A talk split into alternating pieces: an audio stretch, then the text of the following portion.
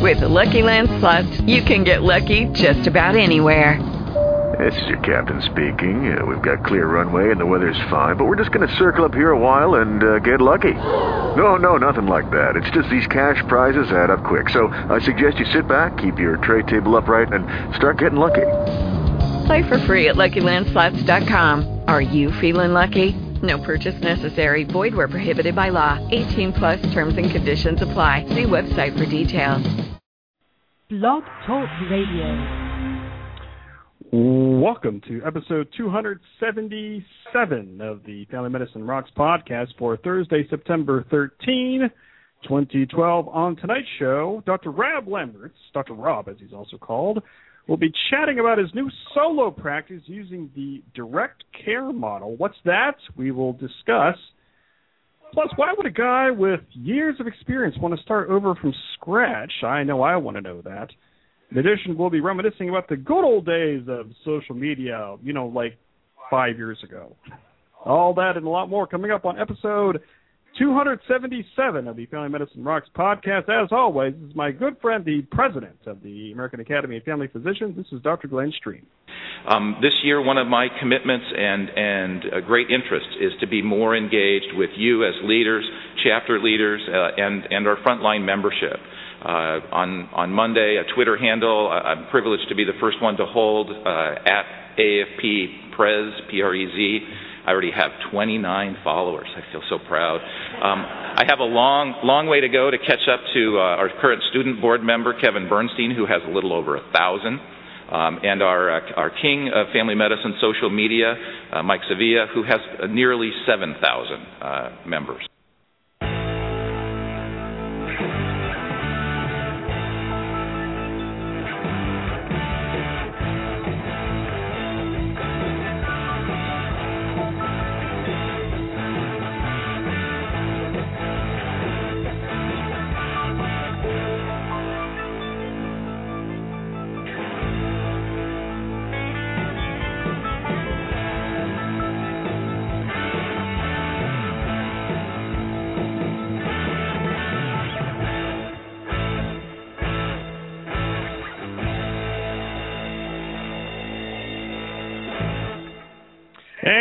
Show that is passionate about medicine and social media. This is the Family Medicine Rocks podcast. I'm your host. My name is Mike Sevilla.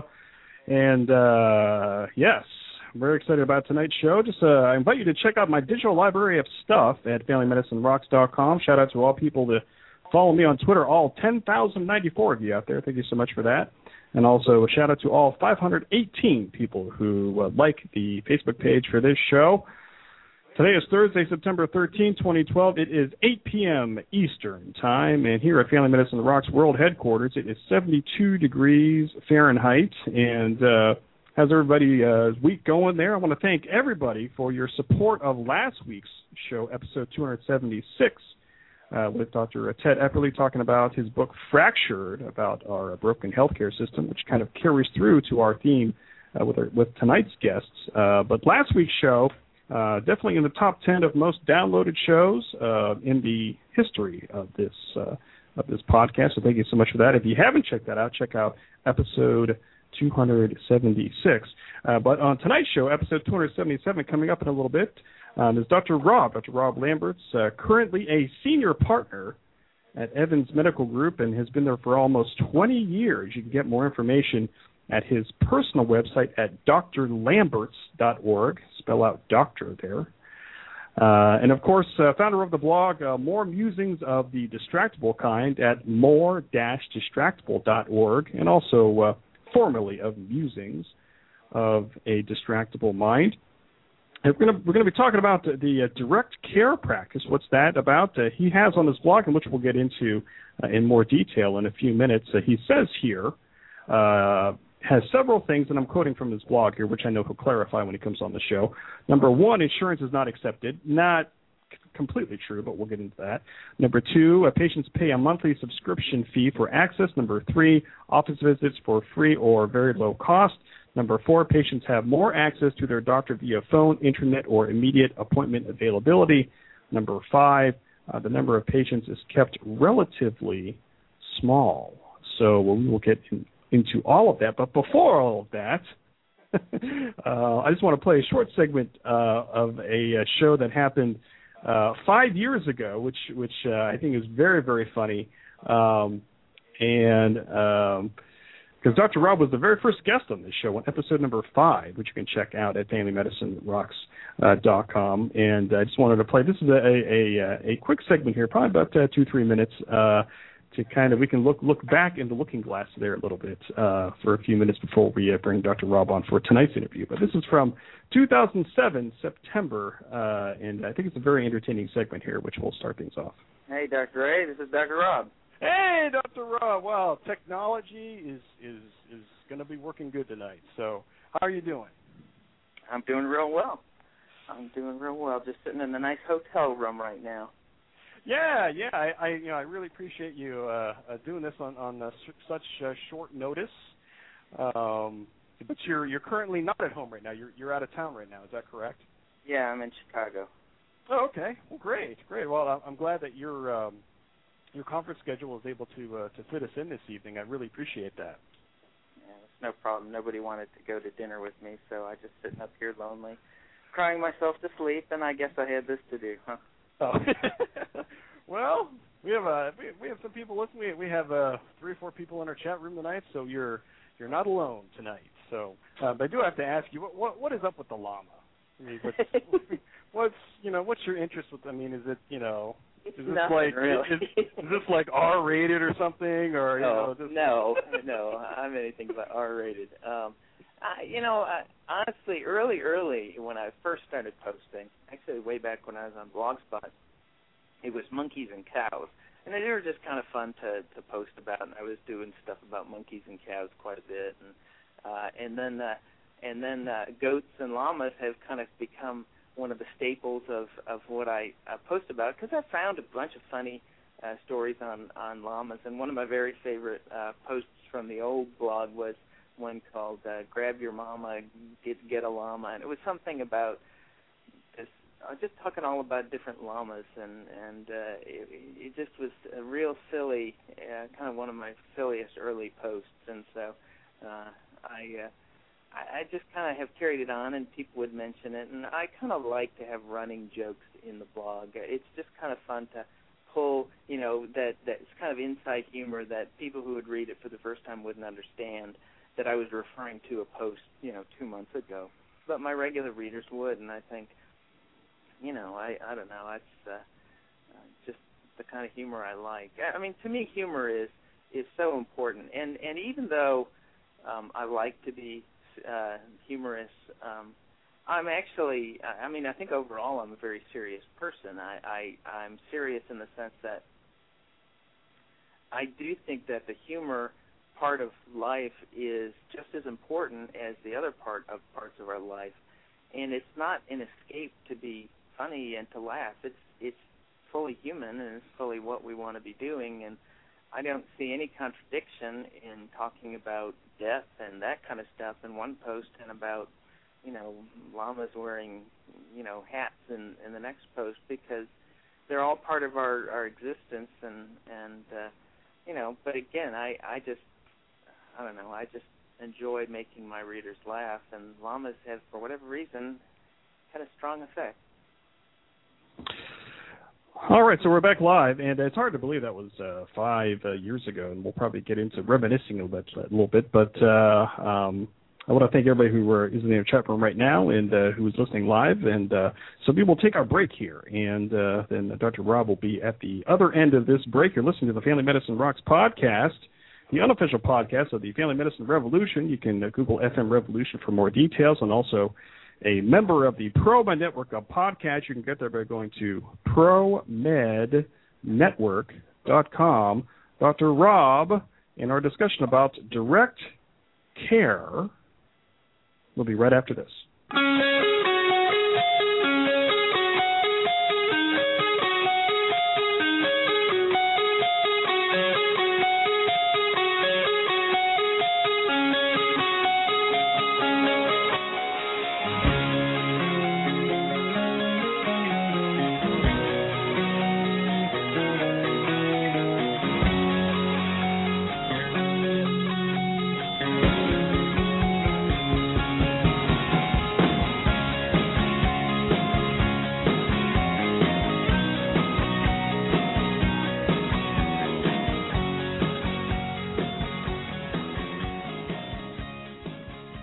That's right. Social media through the eyes of a family physician. This is the Family Medicine Rocks podcast on a Thursday night. My name is Mike Sevilla, and uh, on the line with us, our good friend we haven't talked to in a long time, and I'm I'm so gracious and I'm so glad for the time uh, tonight. Uh, on the line is uh, Dr. Rob, Dr. Rob Lamberts. Thank you for coming back to the show, there, sir.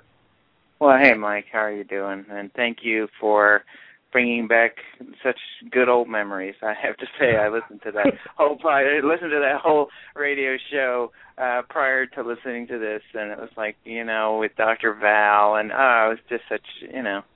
Those were the days, weren't they? those those were the days, and we'll maybe we'll have some time uh, at the end here to kind of uh, reminisce a little bit. But I know a lot of people are going to be tuning in uh, to talk about your your your new change in your uh, professional yeah. life and um, so, why don't we just kind of start out as far as you know, every, you know, the, the big question is why, you know, and you've you've written a lot of posts about this and you've discussed about it. But why don't we start there as far as I mean, you've been you've been in your practice now almost 20 years, and kind of uh, let's start this conversation as far as you know, what did you see in those 20 years, and and you know what what kind of made you make this change at this point.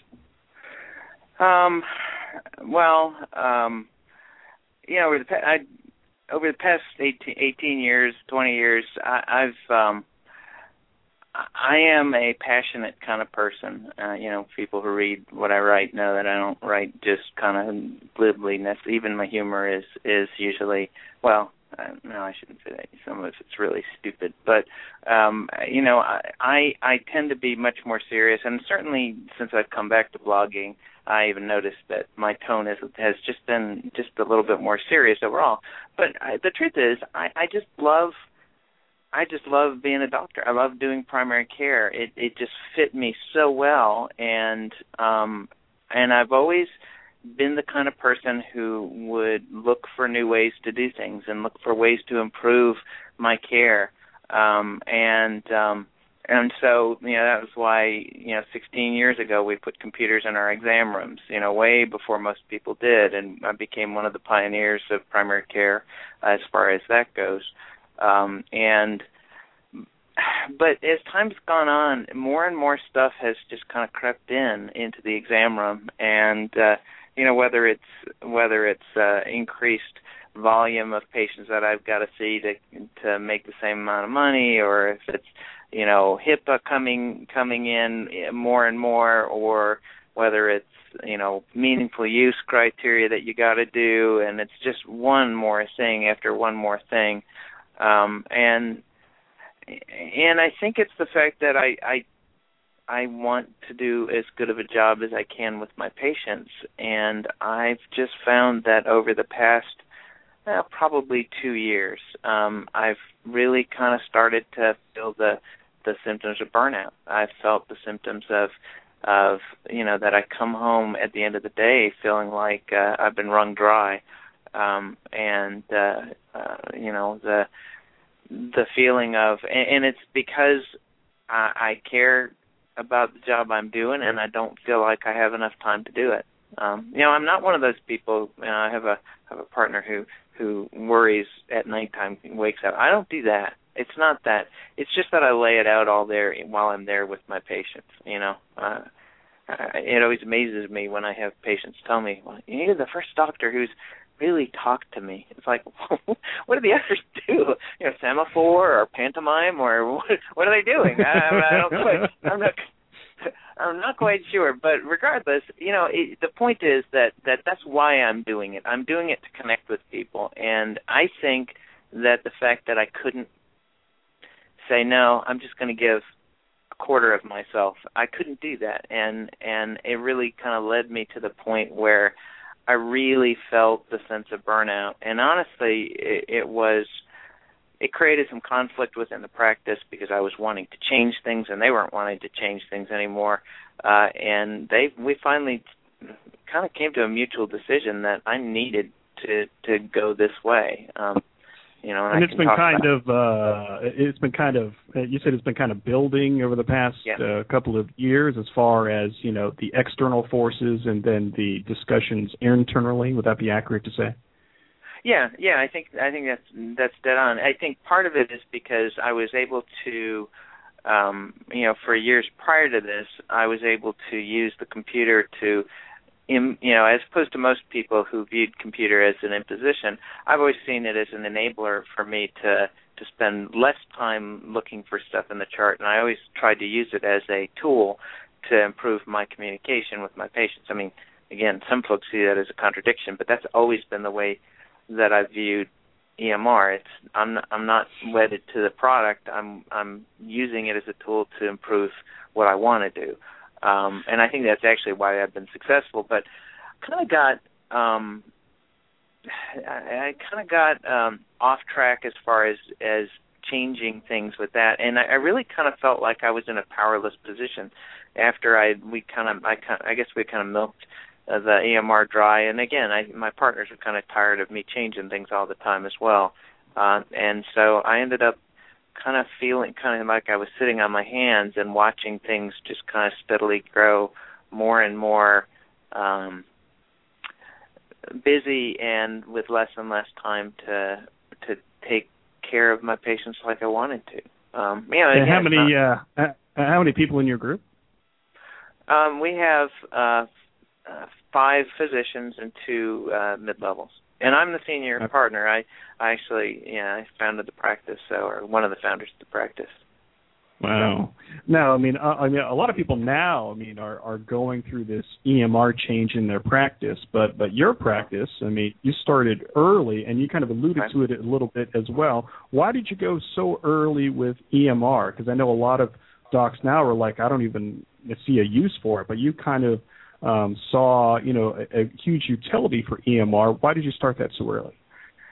Mm, the the real um, motivation was actually I, I did my residency in Indiana uh, University, and Clem McDonald uh, and Marc Overhage are two of the the uh, um, know, ancestors or whatever you want to call it. I mean, I went to a place where you know everything was still was computerized back uh, in in 1990 1992 when I was uh, through 90, 90 to 94 was that when I was at IU and and they were already pulling in weather forecasts and doing all sorts of stuff and and they were already um have had you know we would put meningitis and they would put a whole series of orders for us in. I mean it was really slick and it would I, I just said geez this makes go faster. Uh, you know I want to do that uh, and so when we put in an EMR product, you know, at first it really sucked, and we're like, gosh, this is going to slow me down.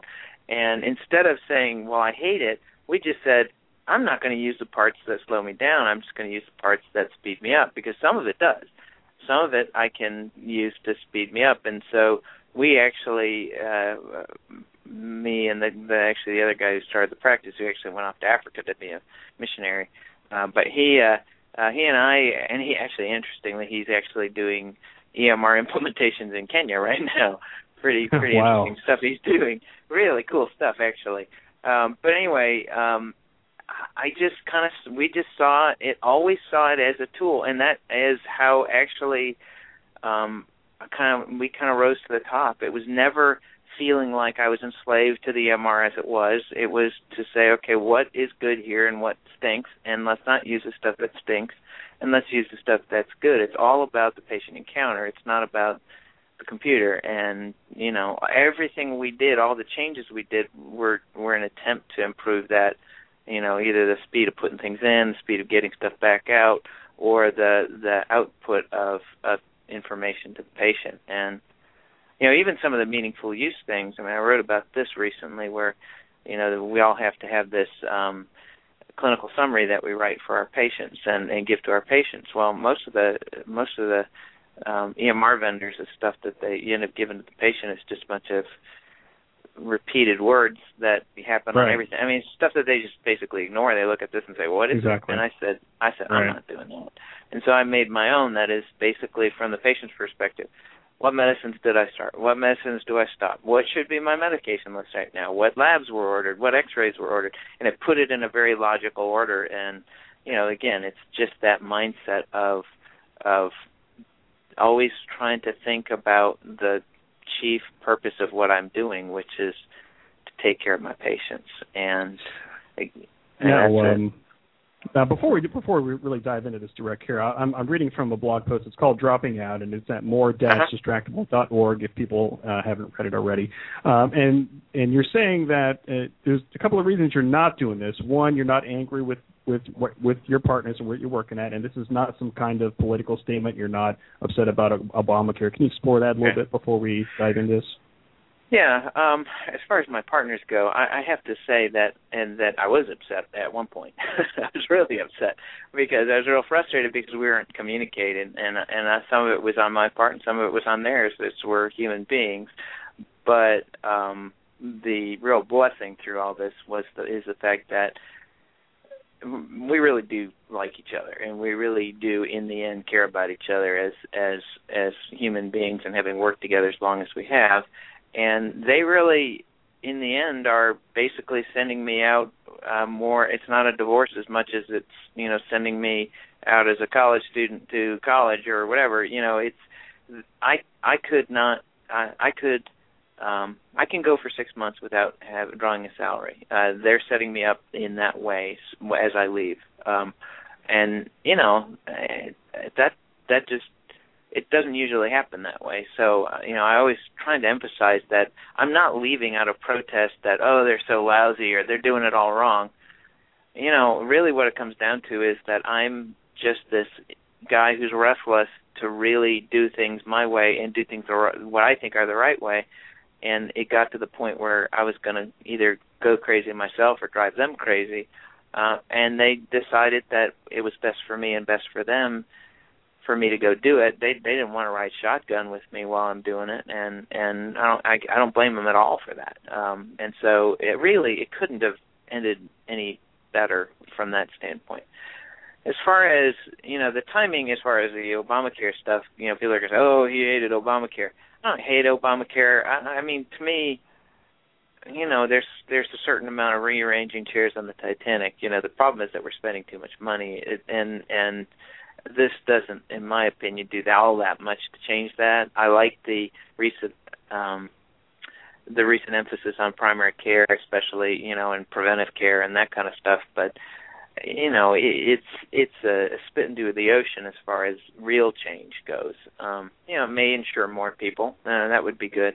But um, you know, I I don't have real strong negative or positive emotions about Obamacare um it, it, you know i just want people to not think well golding yeah because i have patients coming in. We're in the south you know definitely a um a republican kind of state where our patients will come in and they they think that every single medical problem is due to obama. And all the problems in our system that was like a fun place to practice medicine before then. Uh and it really wasn't. It really was pretty lousy then too. Um and uh you know i just don't think that um I personally don't think that I have a whole lot of faith in Congress to fix the problem, um, but certainly, you know, I don't think Obamacare is this huge good or bad thing. I just kind of see it as more politics, really. That's about as political as I'll get, though. Uh, my guest on the line is uh, Dr. Rob, Dr. Rob Lamberts, and uh, check out his uh, website at drlamberts.org. Spell out doctor there, and um, so so let's kind of dive into this uh, direct care practice. And so when you talk to patients, or when you're going to be talking uh, to patients about direct care, um, what do you tell them about what do you what do you tell them about the style of medicine that you're going to be practicing? Well, um, you know, I, what I tell them first is that that I really um, I got tired of feeling like I wasn't doing a good job on people because the only way that I could take care of the only way I can, uh, you know, we always have to call people to come into the office to be seen because that's the only way we get paid by doing office encounters, office encounters.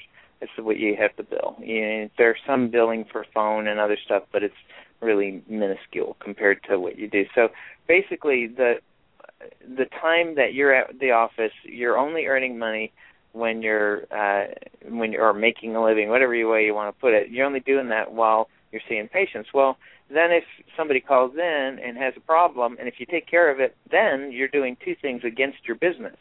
You're turning away business and that you know you're you're getting free care and plus you're taking the time to do that and uh, and to uh, that's taking away from time that you could be seeing people paying patients in the hosp- in the office, and and I don't like either of those things. I, you know, I don't I don't like inconveniencing my patients, bringing them in, and and you know what I tell people is, you know, insurance is forcing me to make you come in for every little thing, and you know, and and I I can't offer you care over the phone as much as I'd like to.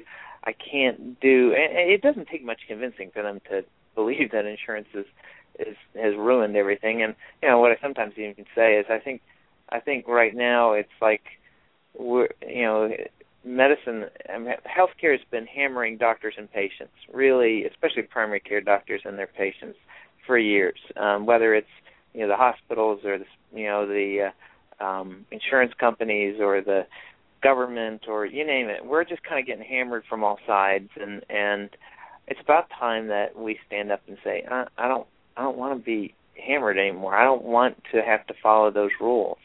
Um and so you know the idea is is basically that I'm not going to take insurance and that means I don't have to follow the insurance rules anymore. Uh but instead of you know charging you to come in to see me i'm you know i want to do it as a, a monthly subscription or whatever you want to call it a retainer and uh keep the cost as reasonable as i can to make it affordable to as many people as possible.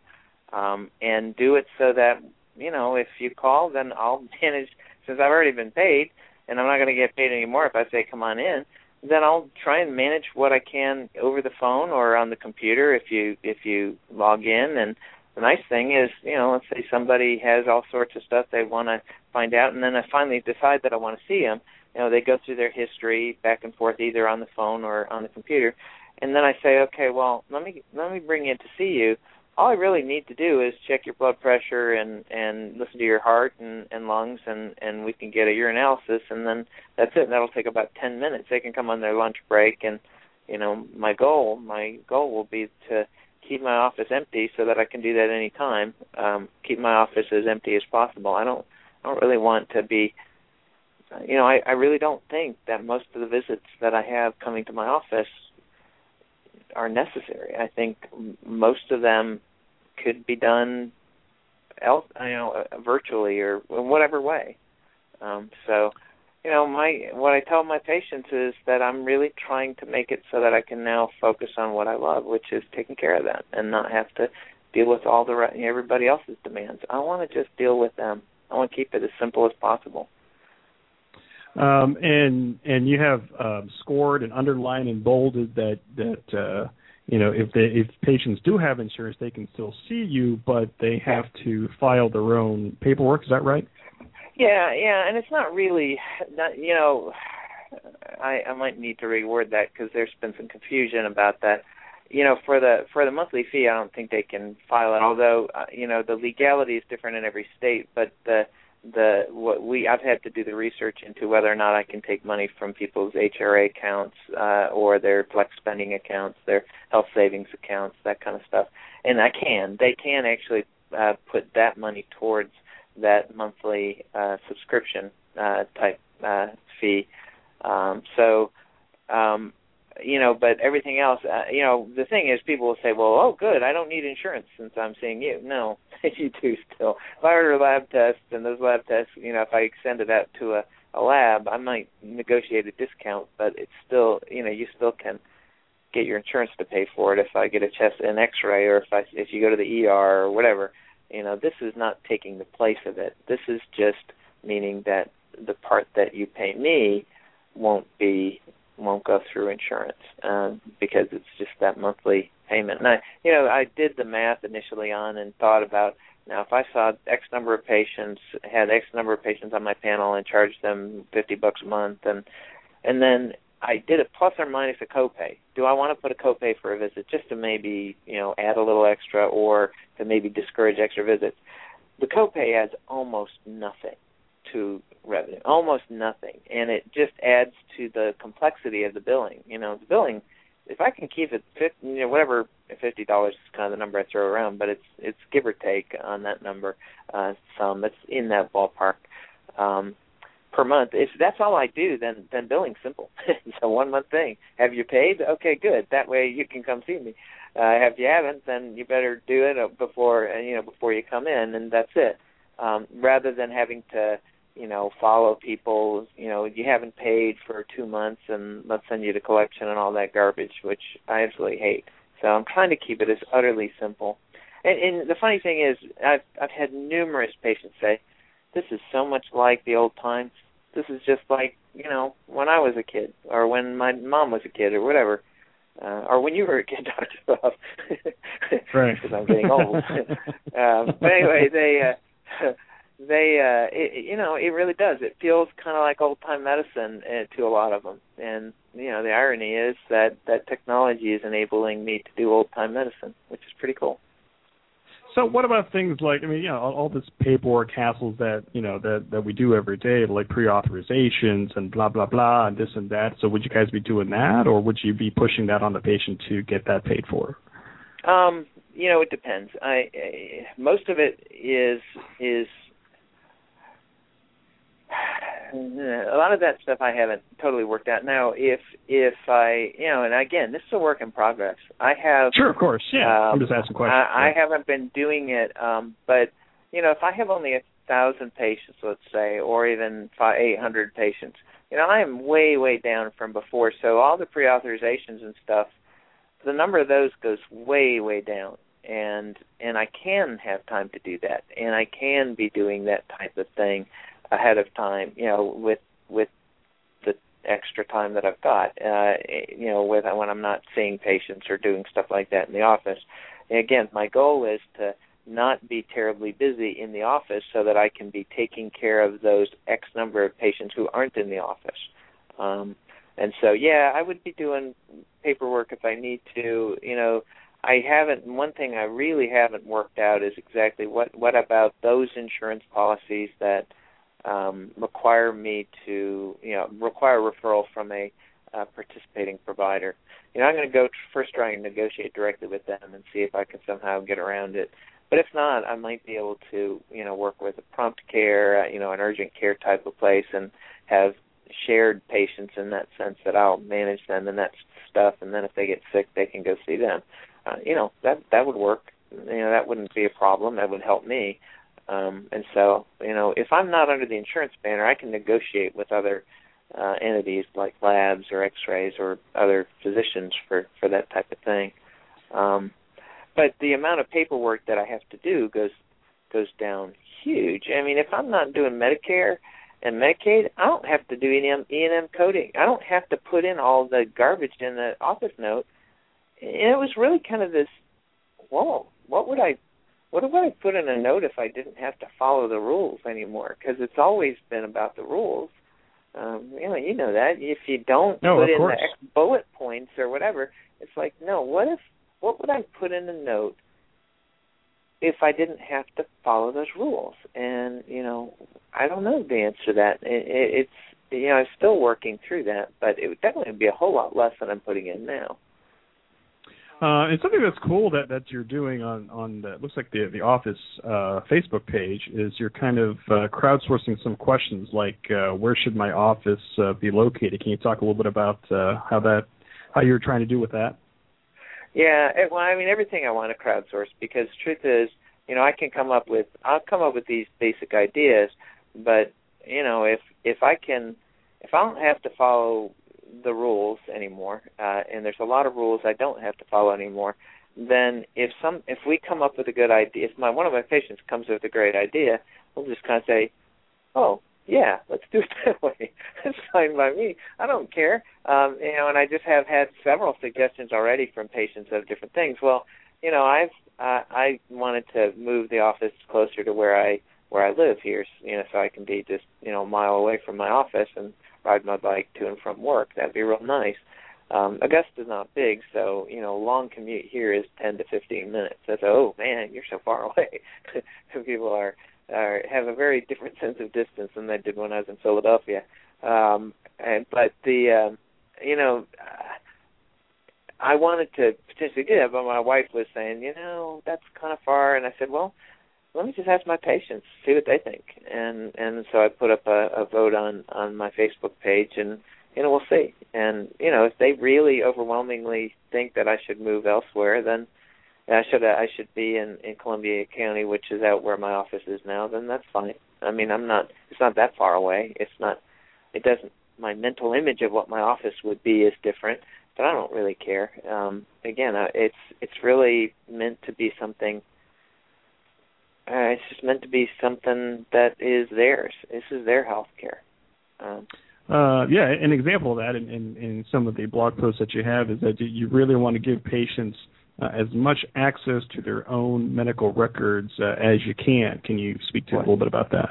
Yeah, I would actually even correct that because you know the way that we say it is um you know you can have access to my my medical records that we have on you you know? It's like it's like a bank saying I and I wrote this but it's like a bank saying you can have access to your money if you want to um or to our money if you want to. It's like no it's my money and I can take it. And but the way that we treat patients information you know I did way back when I I forget exactly it was in the old old blog but I did um a post where I thought about what parts of the medical record are best controlled by the doctor, what parts are best controlled by the patient, and what parts are mutual ground. And the interesting thing was the biggest, the smallest block of all of those were the was the one that was just doctor, um, by far the smallest one because you know their whole social history whether they smoke whether they drink whether they're married where they're working you know all of that stuff their family history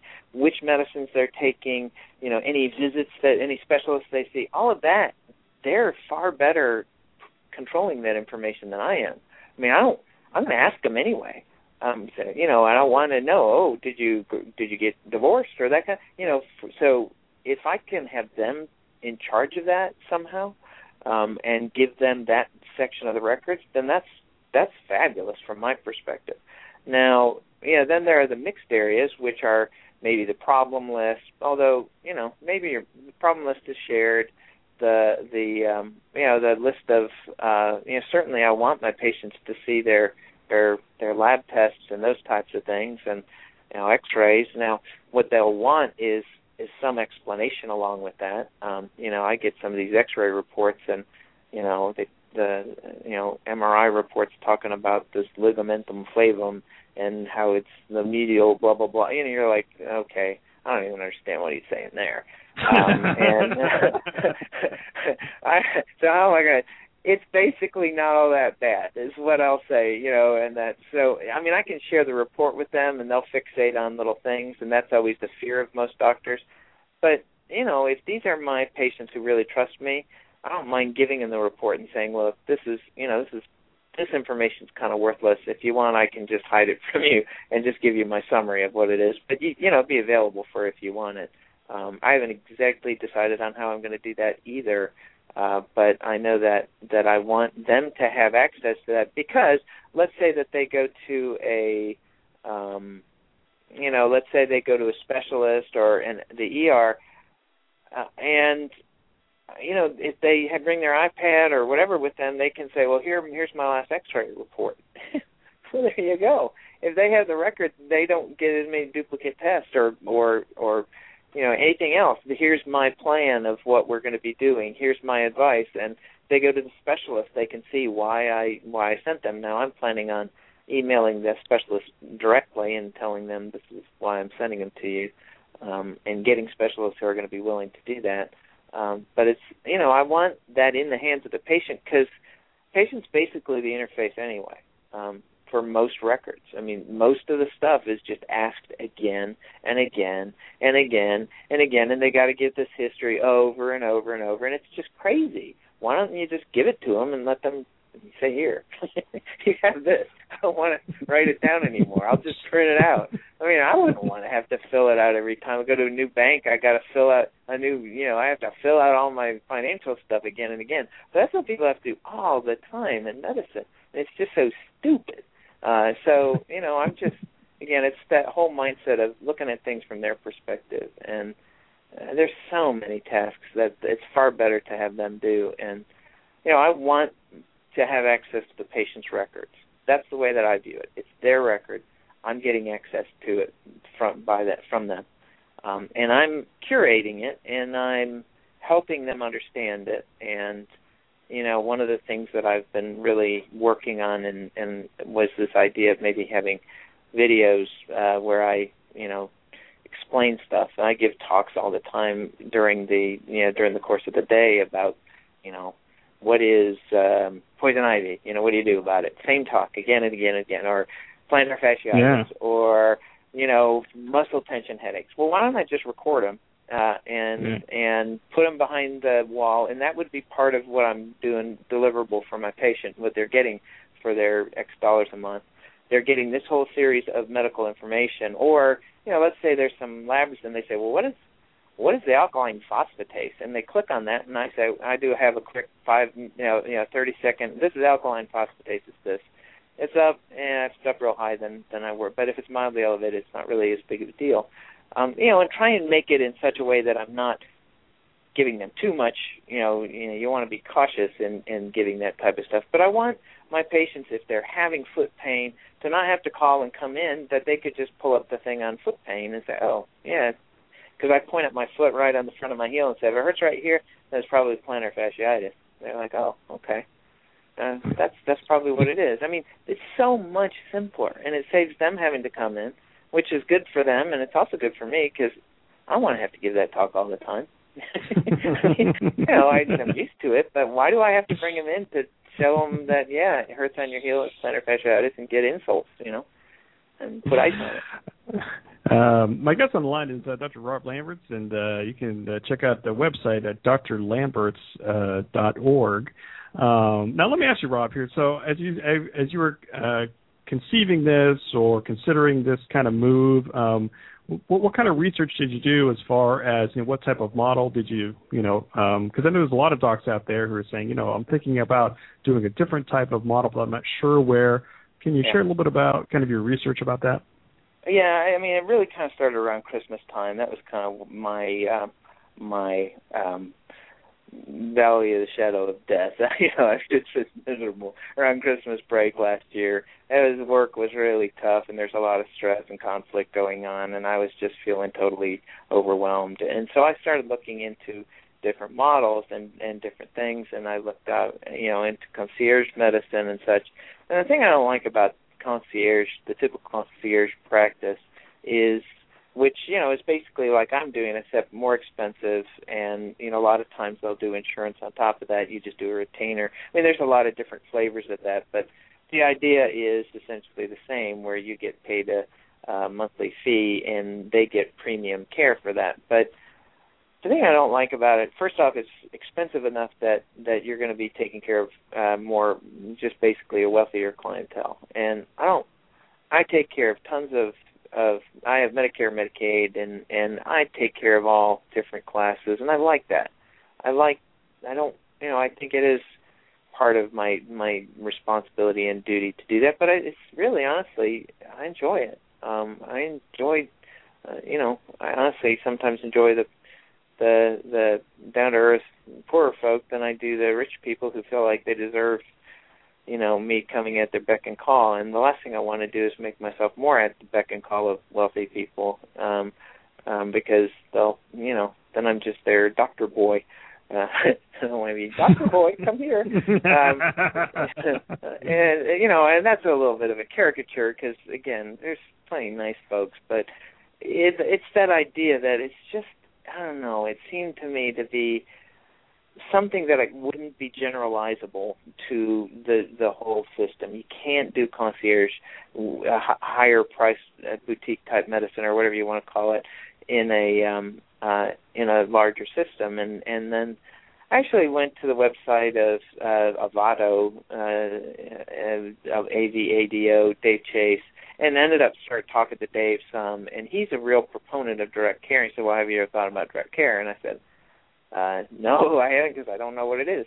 Uh, and he basically explained it to be essentially a lower cost, but uh, you know, again, the focus is uh, basically a, a lower cost version. Then it's a little again, it's a little different, but no insurance. Most of them don't. There's Medlion and, and Qliance out on the West Coast, and I looked at what they're doing, and there's different ways of doing it, but basically it's something that everybody should be able to afford. You know, if you do 50 bucks or 60 bucks a month, people pay that for their cable, they pay that for their cell phones, they pay that going out to Golden Corral and and uh, you know uh, hula hands or whatever all the time. You know, those they're they're people will part with 50 bucks a month relatively easily. Uh, for most people. I mean, there's definitely some who can't afford it, but um, you know, it seemed a lot more reasonable, and it seemed like it was something that was within reach. And you know, as I thought about it, I kept rolling it through my head, and you know, I I, I was really dissatisfied and had a talk with the partners at the start of the year, and then that kind of washed over, and and I just basically mulled it over for the next eight months, and that's when the whole idea of direct care came. Now, my take on it is going to be a little different because, again, my belief is not more is better. Um, you know, some of the things will say, well, if you do pay us, you will get one full chemistry, you know, SMA 6000 done every year, and you know, we'll do a stress test every other year, or whatever. You know, that's like saying they're going to change your oil every thousand miles. That's nice, but why? What's the point? and we all know that with the with testing, a lot of times you do a test, and I mean, I had a guy who had a, a, a he's in his twenties, and for some reason he went to one of those health screenings and got a carotid Doppler, and then they didn't see that, but they saw a thyroid nodule, but it wasn't really a thyroid nodule. And the guy got really anxious and almost paranoid about this incidentaloma that really is nothing, but you know, it's just because you were looking, okay, so now what are you going to do with it?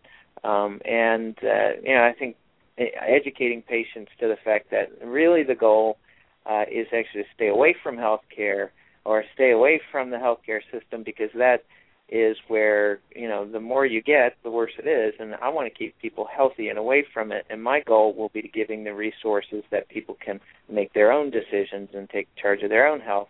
And that doesn't mean doing extra tests. It means ordering less tests if that's the best thing, and having you on less medicines if that's the best thing, and having you see less consults, and certainly keeping you from the emergency room when you don't need to be there, and giving you the tools to to be able to make that that decision. And you know, if if what I'm trying to do it comes to pass, then it's a better life for my patients because they're not always sitting around in the doctor's office waiting, and they're always they're feeling much more empowered.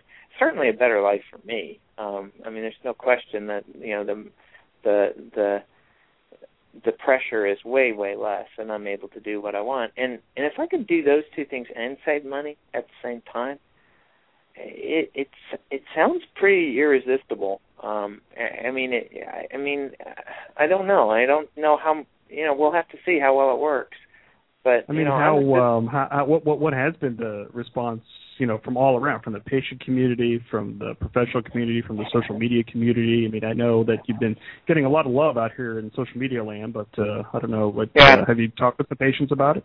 Oh yeah quite a bit quite a bit. Um majority of patients are thrilled um and they're excited about it and you know some of them are sad because they don't think they can do it but I keep telling them, I say, look, I'm going to make a list of deliverables, and what I mean by that is I'm going to say this is the amount that you're going to pay, and this is what you're going to get for it. And not many doctors do that, by the way. You know, not many doctors have upfront pricing where we say, here's what you pay, this is what you get. But I'm going to give you a list of things that your monthly fee will bring you.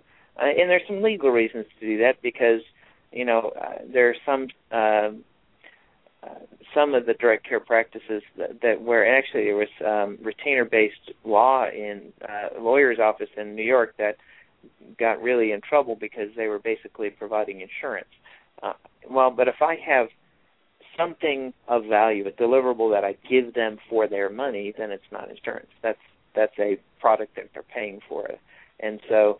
But I'm gonna, you know, and so I tell them that stuff, and they're like, you know, they're real excited. I mean, these are these are people who I've known for years and years, and who who you really trust, you know, who re- who really trust me, and who, you know, I, I know them when I walk into the room, and you know, the really the the touching thing for me is the fact that they're just so happy for me. They just are happy that I'm doing something for me.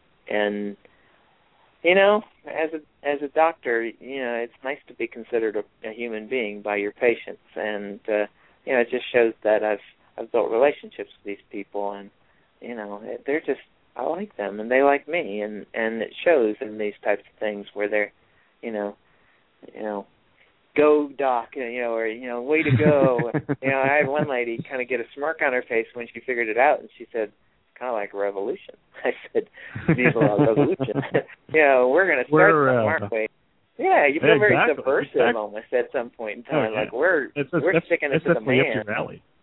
Yeah. yeah where do so you uh where, where where do you see the, the the practice six months uh, after you start? Have you? I know you probably haven't done after day one, but um, where, where do you kind of see things going in six months? Well, I, you know, I think there are several things. You know, I have no idea really because I don't know what my patient response will be. What I do want to do though is I want to make sure that I don't bite it off, bite off too much at the at the very start, because if I if I bite off too much, then I'm not going to be able to deliver what I'm planning on delivering, and that's you know that's to me more important than the revenue at this point in time. It's you know the revenue. The nice thing about this practice, you don't have to worry that much about revenue because you get it all at the front and the start of the month. There's no AR really, um, and uh, but you. Um, I want to make sure that I'm doing that. And once I've built it up, and I don't know what the magic number will be when I'm busy enough and I'm making enough money. Um, but if it gets so that you know I get to thousand and I'm really not all that busy and I'm able to deliver what I want to, um, and so I go up to twelve hundred. Well, then that'll be earning probably more money than I really planned on. And so then why can't I just lower lower the cost a little bit? It's kind of a novel Right. concept. But I mean, uh, you know, I don't, I I don't. I don't really want to get that rich. I just want to be able to. I mean, I do want to be able to pay for University of Rochester, where my daughter's going, which is a lot. but uh, but but uh, you know, I don't think that's a problem. You know, again, doctor salaries are fine. Uh, you know, we're not we're not poor, uh, and uh, uh, you know, I I'm I'm okay with with doing that. But there's some other opportunities. I could pull in a PA. Um, I could maybe pull in another physician, although I don't think early on I would. Um, it would probably just be to pull in a maybe a PA, or even just add extra nursing to do some of my day to day stuff to help me uh, through all of that. Um, you know, one thing Um, I've I've go ahead. No, I, was gonna, I was gonna ask you. I mean, it's you know, just uh, you know, be, being a revolutionary um, out there, and uh, uh, you know, be, being pretty you know popular out there on social media. There's there's probably a, a lot of business people that have been probably contacting you, trying to partner with you, and and you know, to explore some possibilities and things, or not really. Yeah, yeah, of their EMR products or of their other types of things that they they want me to do. Um, that type of stuff. Local business is not as much, and you know that's one of the opportunities that I think is is unexplored here, because you know when you think about it, this type of practice, if you market it to a, a business, and you said, well, we could really reduce the absenteeism of your folks because they could handle stuff from the office computer and you know contact me without having to sit around all day for their their illness or their kids illness. And if i was able to get businesses to ante up you know they they could probably pay more. They pay a hundred bucks a month and that still would be a bargain for them. They'd be offering primary care good primary care um keeping their people healthy um and keeping them happy um and making it so that that they don't have to be guessing about their illness. Uh, you know, I want my patients that if they have questions, that they try and find the answers to them. That they don't sit around and wait and oh my gosh, you know, you know, I had had people had a guy who was having kidney stone for a week and he was wondering if it was going away. It's like you're hurting that much. Well, he didn't have insurance, and so he didn't really want to have to come in and pay the money. He was hoping it would pass, but he he just totally suffered that whole time. And he was a guy. I mean, he these those folks are just totally thrilled when they hear about this type of a practice. So um anyway, I I I think that down the road I think there are some real intriguing opportunities to to uh, market this to businesses, which I think get even more value than the patients themselves, or they get an added value of of um, you know competitive advantage to some extent. Know the fact that actually even under Obamacare or whatever you want to call the ACA, that the you know people will be able to actually get this type of a practice. It's written into the law itself that they'll be able to get this direct care kind of practice, and uh, along with a high deductible plan, and that will count. Um, and so this, I think the time is right for this, and or you know, will I start a revolution by? Go ahead. Yeah, and I know that, um, uh, yeah, and I know that you know how to do the EMR right, and and you know that that, that can show things like um, you know, better outcomes and higher quality of care and, oh, yeah. and that type oh, of yeah. thing. And, and I would I, I would presume that would be kind of data you would show businesses and saying, you know, I right. this is this is the deliverable I will give you as a business if you partner with right. me. Is that right? Absolutely, absolutely. And you know, the the other thing that I would to your listeners, if there's any listener out there that really wanted to do a study to ask my to poll my patients ahead of time and say how much did you spend last year on your health care and then track them, see if it goes up or down.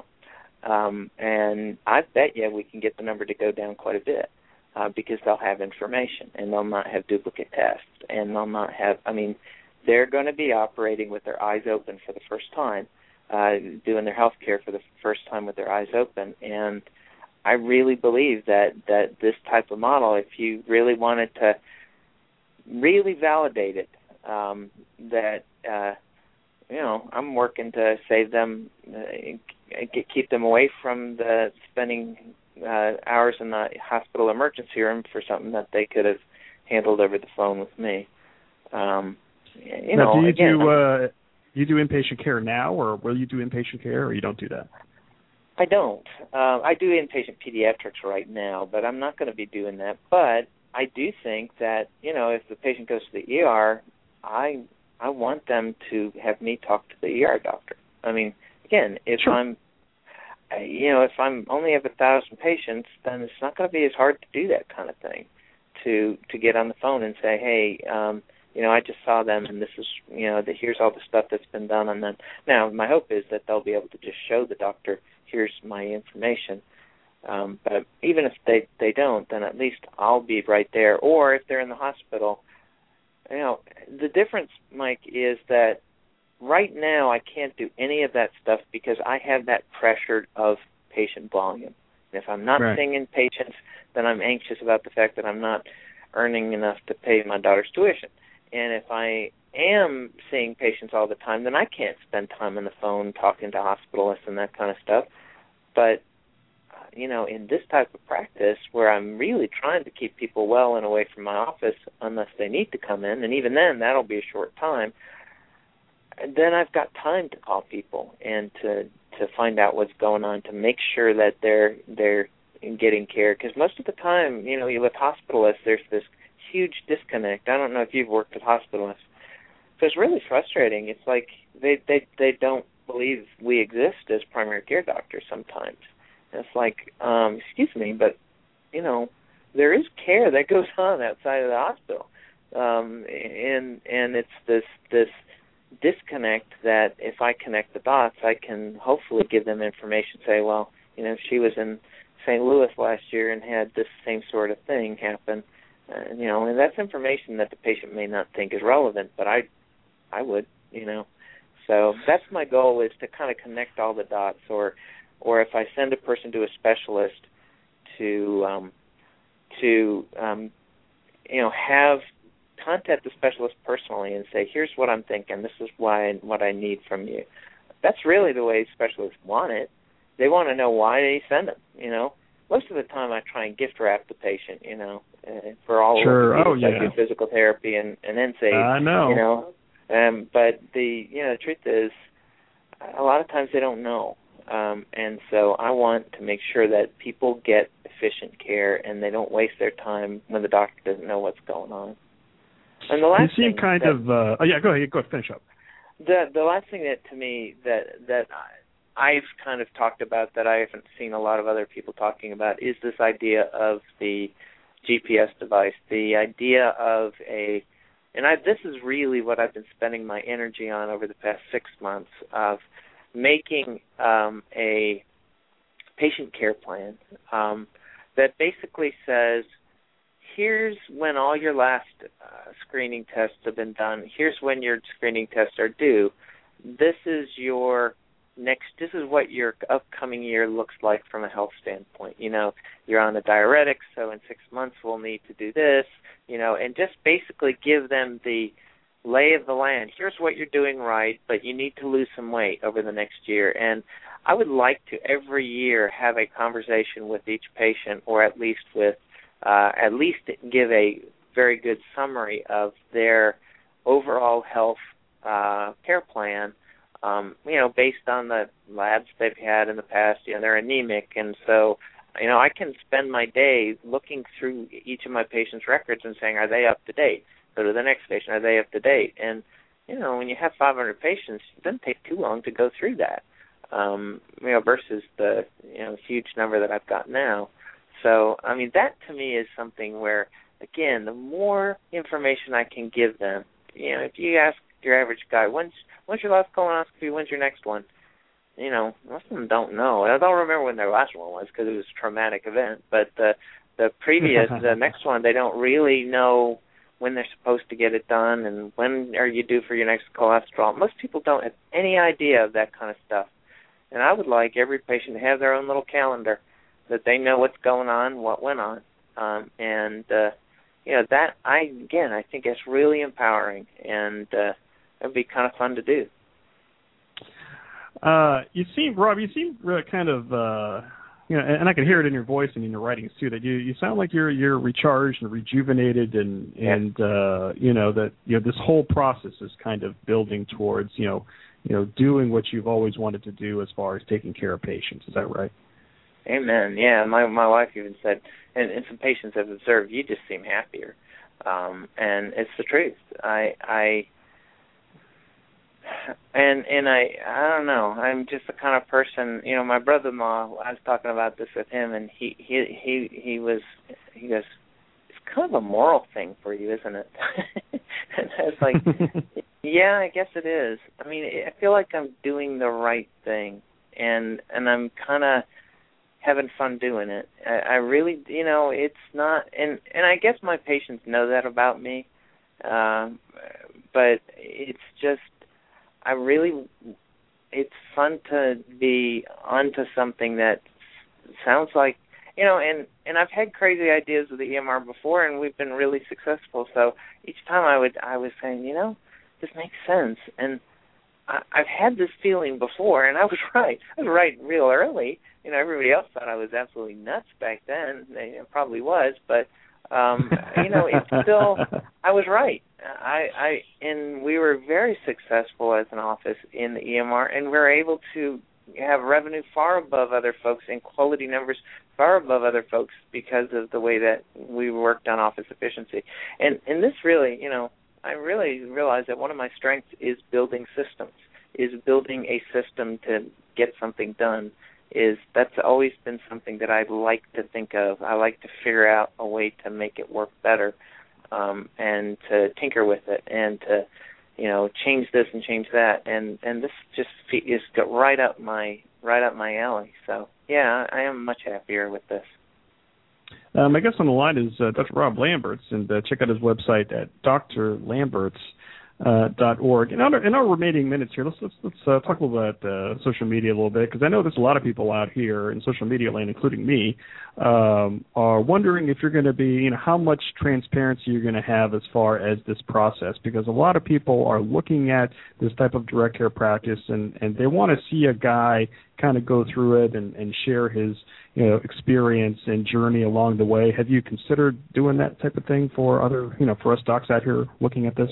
Yeah, yeah. Well, the answer is absolutely, um, because you know I really do think that if if it is really a really good idea, then really all you need to do is to um, show a lot of other people what's going on. And you know, my my post on dropping out actually went on the healthcare blog, uh, and uh, the gazillion comments, 97 comments on it, and uh, and it, you know some of them were ridiculous, but it, it still was it was is like one of the most commented posts at all. And the truth is, you know, they can argue all they want, and that's one thing I end up saying is like, yeah, you can argue this one side or the other, and I and I certainly respect people's opinions, and and I value even opposing opinions because I sure as heck would rather think of it, you know, before it's uh, make a mistake. But um, I'm gonna prove one way or the other. It's either going to be that I'm a, uh, you know, I'm an object lesson, which I hope not, or I am, I, or I, I show that I was right, and and that that there is really value in this, and so, you know, I, I was uh, talking to e, Dave deBronkart, e-patient Dave, and he's told me to blog the daylights out of it, and and that is what I intend on doing. I intend on making this transparent and the thought process and what's going on. And you know uh, I really want this to be something that is is seen by others. And you know there is a chance if you know one one example that I given that I I'm going to kind of spill a blog a future blog post but anyway the idea of my dad worked at Eastman Kodak growing up in Rochester New York where I grew up and uh he uh you know Kodak was a great company you know they had basically the corner of the market for film through this black box uh, literally, but figuratively as well. This idea of you had the film which you couldn't make, and then you sent it off, and they did paper, and they did developing in this process that you didn't know how to do, and they sent back these wonderful pictures. But it was this huge ordeal, and then digital cameras came around and totally cut that off. There was no more black box. It was just a you know, cam digital camera, you took it and you shared it, and especially with something like Instagram came along where you take it on your phone and you share it immediately with all your friends. Yeah, that took everything out of it, and coincidentally, Kodak declares bankruptcy, and Instagram sells for a billion dollars to to Facebook at the, on the same week.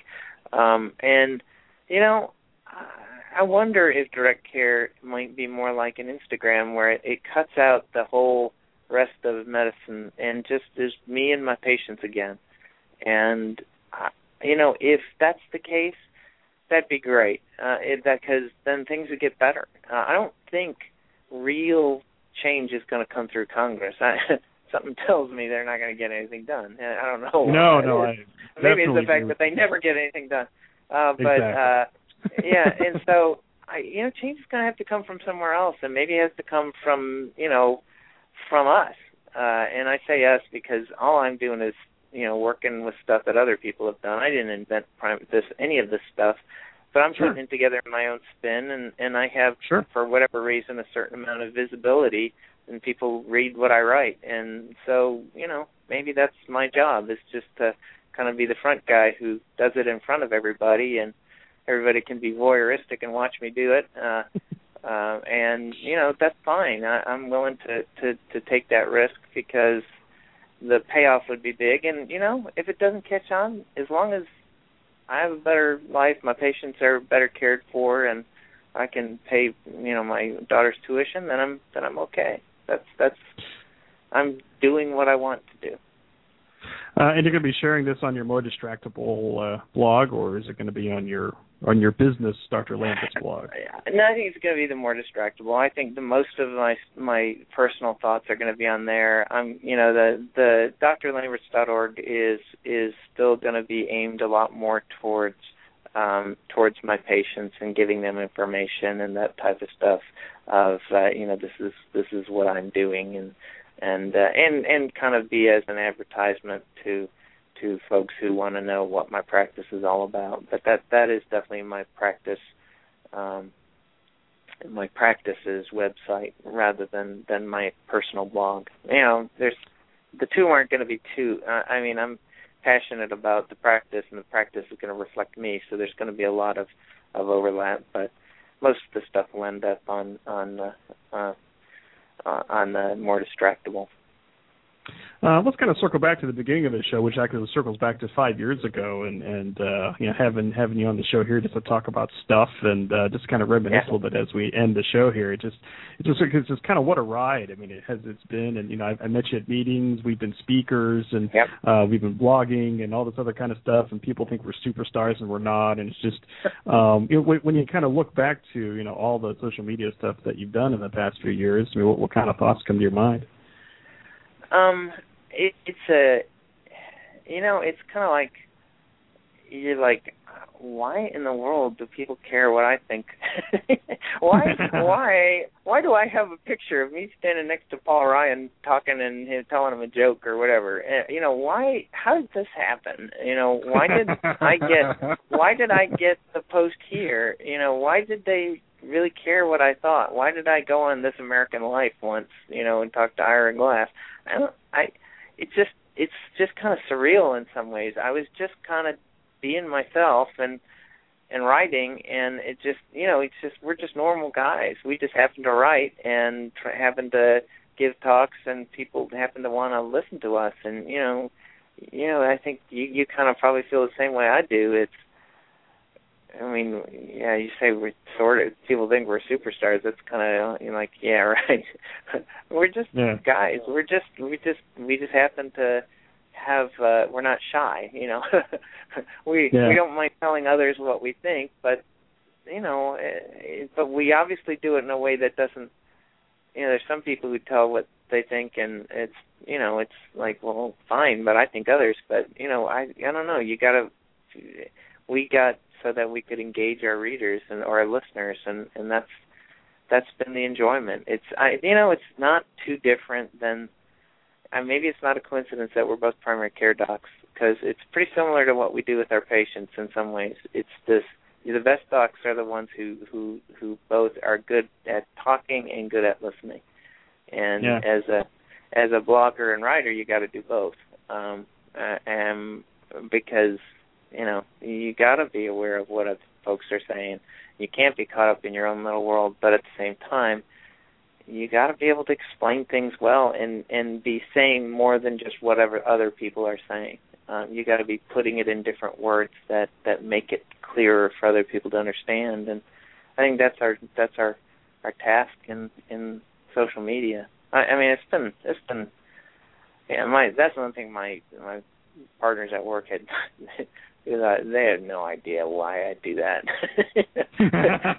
no, I I'm have no I'm, idea. I, I, I'm the same way, Rob. I got I have there's four other family docs in my office, and uh, I've been uh-huh. doing this for five six years, and they still don't you know understand No, you know what good. I and to it. And, you know, even though I was you know on the cover of Medical Economics talking about social media, they're like, "What is the social media thing, Mike? I don't really understand it." Yeah, we're But- gonna make a social media policy for the office, and I was saying, well, maybe I ought to help.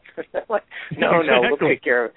whatever. I yeah, I give interviews for it, whatever. Doesn't matter. exactly. exactly. But the the important thing is that our patients know. You know, I get you know I get new patients all the time that that come in from out of town to the small little town here and say, you know, we did a Google search and we saw your name and we like the stuff that you're doing and that's why we're here as a new patient. Yeah. And and it's been it's been a good business thing for me too, but to get those relationships.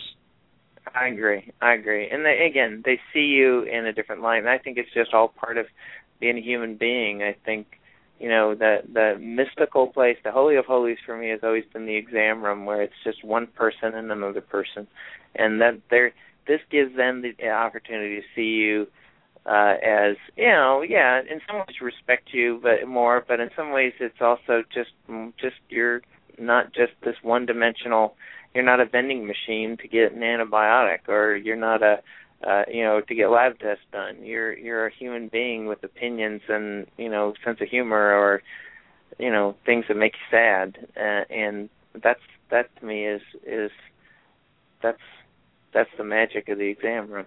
That's why I love it Yeah, well, one of the things I'm going to miss is that I mean it's it's, it's not the Wild West as it was, you know, four four or five years ago, and it's Yeah. you know, it's a lot more serious now. There's a you know there's a lot more commercialism now, and it's just and I think you said it probably at the beginning of this interview was like you're a little bit more serious now than you were before, and uh, Yeah. it's a lot different landscape than it was, and and it's kind of sad, you know, seeing those initial days of innocence gone. Yeah, yeah, but there's always something new. You know, it's uh, there's always something new, and I have a feeling that over the next few months I'm going to get a lot less serious. Actually, I you know I, I've seen my my humor side coming out a little bit more now that you know it, uh, it's almost like uh, I've just been going through labor over the past year or two, and I'm finally finally now you know, now of course, once that's done, then I'm stuck with a baby, and I got to figure out what to do with it. exactly. but uh, you know, it's still this relief of of uh, you know being on the other side, and at least know this is where I'm going. You know, I'm 50 years old, and it's perfect time to do all this um, because uh, you know I've I've shown that I've uh, got longevity and uh, you know stay with the business for 18 years, and then and I also people know that I'm not you know I'm not going to retire next year, uh, and so you know I'm I'm in this for you know 15 plus years, and hopefully it's something that I'll be sad to leave. I have to say that that if medicine was the way that I'm been practicing it, I wouldn't be sad to leave it. Um, I sad to leave the people, but not the not the practice of medicine, because it's just yeah. turned into way too much just way too much junk. Um, my guest on the line has been uh, Dr. Uh, Rob Lamberts. Check out his uh, website at drlamberts.org. I'm going to uh, give you a couple of uh, seconds here to, to gather some thoughts for some for some closing thoughts. I just want to give people just more, information here and uh, check out his blog, More Musings of a Distractible Kind. go to more-distractible.org and his uh, business slash practice site is drlamberts.org spell out um, doctor there uh, so rob you know as as we kind of close things up here i just want to just kind of you know let you give some closing thoughts about you know just just uh, where you're at right now and kind of this transition you're going to be going to and, and this exciting thing that you're going to be uh, uh, you know taking on here and for you and your patients uh, so dr rob what, what closing thoughts did you have for us for our show here tonight well, well, I'll get a little philosophical here or whatever. Um, my, you know, one of the things I tell patients is that you got to be yourself. Uh, you got to learn to be who you are, and and I've gone through a whole lot of stuff under the hood uh, in my personal life and my emotions and that stuff. And one of the things that I've I've realized is I've just got to stop being stuff for other people and start being myself. And that was actually why I had to give up blogging for a little bit because I got so wrapped up in what people were their responses to what I was writing, and it was just the my emotional state couldn't take it. But this is just kind of the culmination of me saying, "This is me. This is what I do," and you may disagree, and you may think it's great and it doesn't really matter what you think because i'm doing it because i want to and because i really feel like it's what i'm supposed to be doing and you know, I'll certainly listen to other people, but I feel definitely like I'm back to doing what I'm supposed to be doing and it's just a good place to be and I you know I I don't know what that is for other people but um I think we I get so much less restless so much less angry at the world when I feel like I'm able to not apologize for who I am, even if people get mad at me, even if you know people don't understand.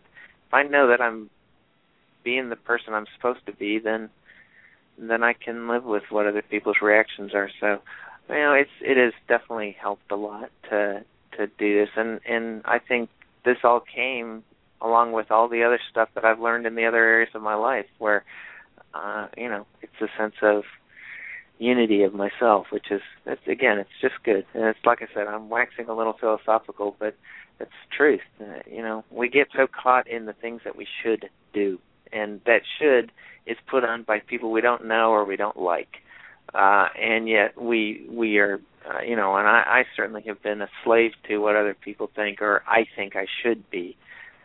And I've just got to be who I am. And that doesn't mean I'm not sensitive to other people or I'm selfish. It just means that I, you know, I'm going to take care of the person who I'm who I am, and that person likes to help other people, and that's good. You know, so I like it. So hope everybody Um, else can have this experience.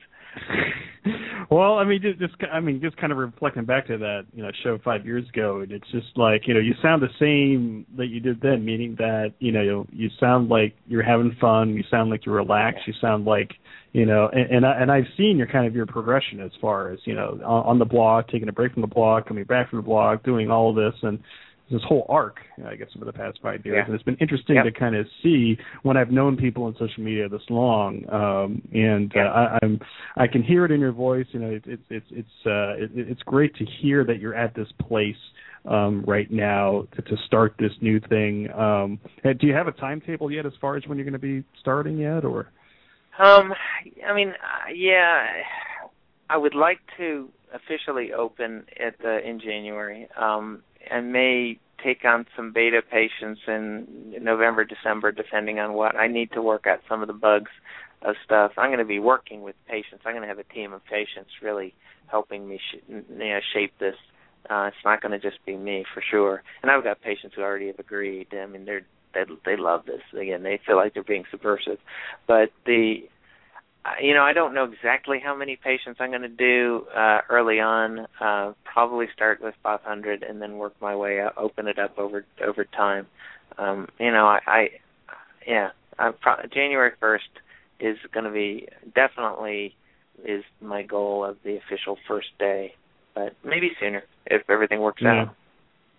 Well, I mean, I know there's a lot of people out here cheering for you. I'm one of them, and I'm definitely not going to wait uh, five years to bring you back because I definitely want to check in with you. And I know a lot of people out here, you know, kind of want to check in with you um, as far as reading your blog and maybe coming on the show just to kind of describe where you're at and how you're feeling. And No um, I'm just so I'm I'm so excited for you. And I know there's a lot of practices that are just kind of you know, glancing at this, I know I am, you know, kind of looking at this and saying, what are other people doing? I have a lot of, uh, as I shared with you offline, um, I have some colleagues that are journeying into that as well, and uh, there's a Yeah. lot of people kind of be watching what you're doing, um, Yeah. and um, you know, it's, it's it's just very very exciting, and I wish you the best of luck. Well, thanks. And, and anybody out there who is doing this, I know there's a couple of folks. I know Val is going doing something similar to this. I really want to talk to everybody and anybody and and learn other people's lessons. Uh, you know, so you know, I I have my own thoughts, obviously, but um, you know, I'm not gonna.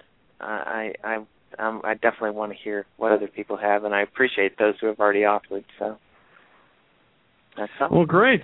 So thank you so much for coming on the show. I mean, it's uh, Yeah. it's uh, uh, I, I, didn't know I was your just, first guest.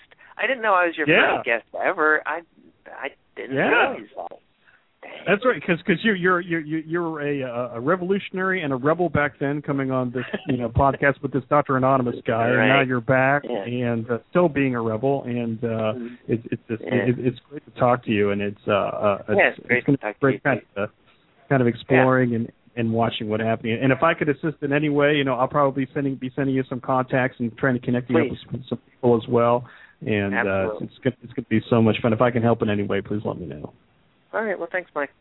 Thanks a lot. All right. All right. Well, have a great night, and, and we'll, we'll we'll see you out there on the internet, as the kids call it. Yes. See me in the tubes. All right. Take care. All right. All right. Thank you, sir. All right. All bye-bye. right, kids. Uh, that uh, ends my show here uh, tonight. And uh, yeah, you know, there's a lot of people out there, not just Dr. Rob. You know, he's probably the most prolific out there on social media because uh, he's been uh, out there on social media for the longest. But uh, a lot of my personal colleagues, a lot of people, family medicine, family practice out there, who are doing this. And um, you know, it's it's an interesting thing. And and Dr. Rob said it so so vividly too. It's just uh, you know, we can't look uh, you know, to the government to solve this. I mean, it has to be from the grassroots. It has to be people that are doing it. Um, we have to show them that um, some of these models out there are going to work. We just have to give them the data. We have to prove to them that you know things like direct primary care, direct care, direct medicine, whatever you want to say, um, is a different type of model uh, that can help the American U.S. healthcare system. And uh, um, I, I want to thank Dr. Rob again for coming on the show. Uh, I'm going to plug his uh, stuff again. I mean, drlamberts.org, D-O-C-T-O-R-L-A-M-B-E-R-T-S dot org, and um, his personal website is uh, more M O R E dash distractible org, and that's where you will be seeing the uh, practice kind of evolve in front of your eyes. Uh, there, so it'll be interesting to to see that. Uh, so thanks everybody for listening tonight. Um, also, listen to last week's show. Download last week's show. Episode 276 also has to do with healthcare reform. Also has talking about uh, our broken healthcare system uh, with Dr. Ted Epperly and his book Fractured. Uh, thank you so much, everybody who have downloaded and listened to that as well.